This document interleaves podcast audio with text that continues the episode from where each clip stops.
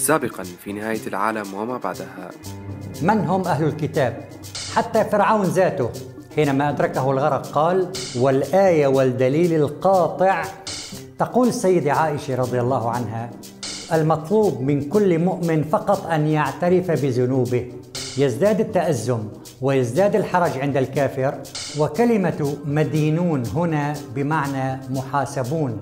فلا بد من وزن أعمال الإنسان. من أجل تحديد هذه المراتب وهذا الوزن سيتم بطريقة علمية فيزيائية.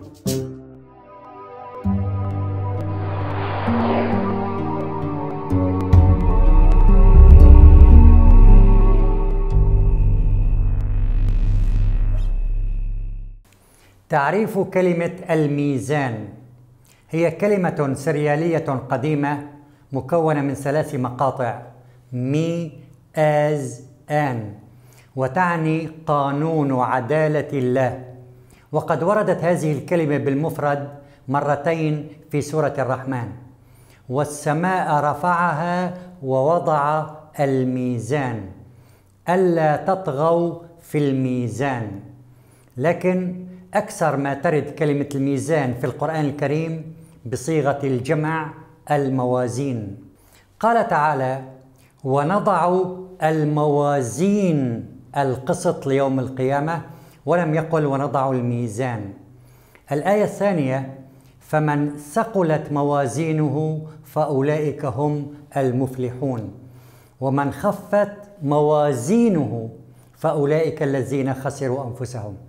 الآية الثالثة فأما من ثقلت موازينه فهو في عيشة راضية. وأما من خفت موازينه فأمه هاوية. إذا هنالك موازين معنوية وهنالك ميزان مادي. وكمثال على الموازين المعنوية ميزان الأخلاق. هذا الميزان سيحدد القرب من الرسول صلى الله عليه وسلم في الآخرة.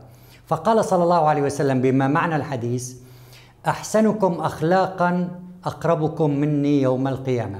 أو أقربكم مجلسا مني يوم القيامة أحسنكم اخلاقا. اذا سيقيس الناس بميزان الأخلاق. هنالك مثلا ميزان الصبر. بعض الناس سوف يفوز بميزان الصبر. قال تعالى إنما يوفى الصابرون أجرهم بغير حساب. إذا فاز بميزان الصبر فلا حاجة إلى الميزان المادي. مثال آخر مثلا قارون. قارون في الميزان التجاري كان رابحا جدا وآتيناه من الكنوز ما إن مفاتحه لتنوء بالعصبة أولي القوة. لكن في ميزان الإيمانيات وميزان الأخلاق كان خاسرا.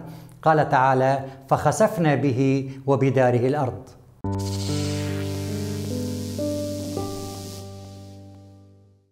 أما الميزان المادي فحتى يتحقق فيه العدل لا بد من تحقق شرطين. الشرط الأول أن يكون مستخدم الميزان عادلا. فالله سبحانه وتعالى يقول ولا يظلم ربك أحدا ويقول إن الله لا يظلم مثقال ذرة الشرط الثاني أن يكون الميزان الحقيقي أيضا ميزانا حساسا ودقيقا.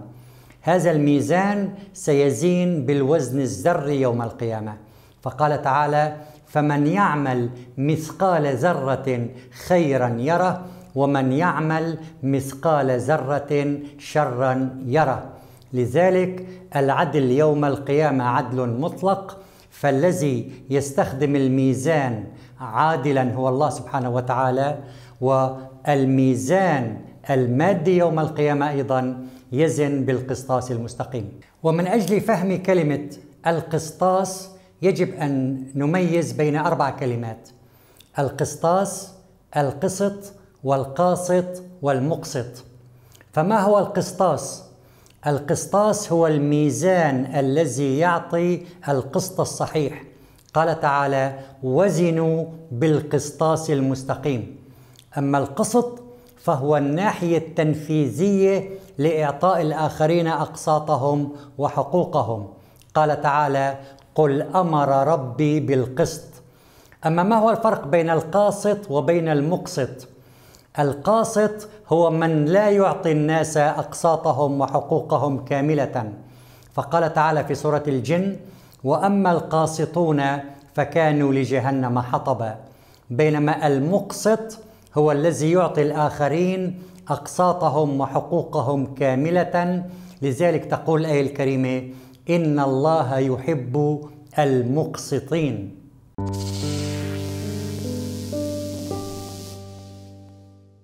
فما هو المبدأ الفيزيائي الذي سيعمل عليه القسطاس يوم القيامة؟ عندنا في النظرية النسبية القانون الشهير E يساوي MC مربع. فالإي هي الطاقة يساوي الوزن أو الكتلة مضروبة بمربع سرعة الضوء. فالإنسان فينا حينما يصوم يصلي يذكر الله أو حتى يكفر ويقوم بأعمال سيئة يصرف طاقة. حتى أحول هذه الطاقة إلى عملية وزن يجب أن أقسم هذه الطاقة على مربع سرعة الضوء. أي أضرب 300 ألف كيلومتر في الثانية ضرب 300 ألف كيلومتر في الثانية.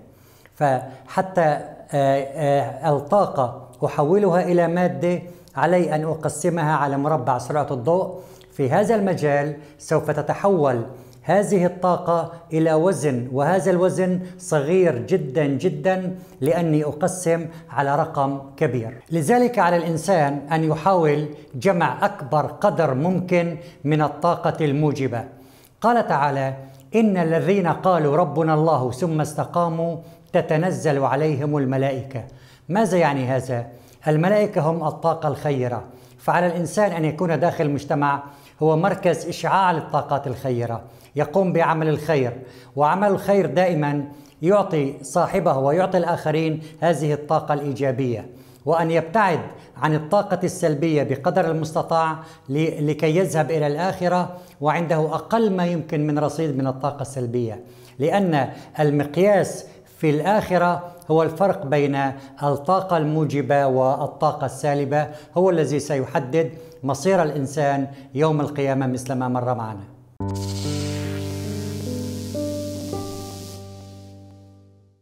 والفرق بين الأعمال الشريرة والسالبة وبين الأعمال الخيرة والموجبة هي فروقات بسيطة لأننا قلنا أن هذا الميزان يعمل بالوزن الذري.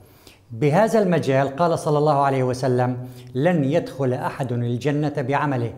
أما بالنسبة للجانب الكافر أو الجانب السالب فقال تعالى وقدمنا إلى ما عملوا من عمل فجعلناه هباء منثورا. يقول بعض الناس لماذا الله سوف يبطل أعمالهم ولم يدخلها داخل الوزن؟ قلنا لا عندما قسم هذه الطاقة السالبة والشريرة على مربع سرعة الضوء هي بحد ذاتها أصبحت هباء لأن الآية التالية توضح المعنى بدقة أكثر قال تعالى عن الكافرين أعمالهم كرماد اشتدت به الريح في يوم عاصف لذلك هذه الفروقات البسيطة هي التي سوف تحدد إما الفوز أو الخسارة.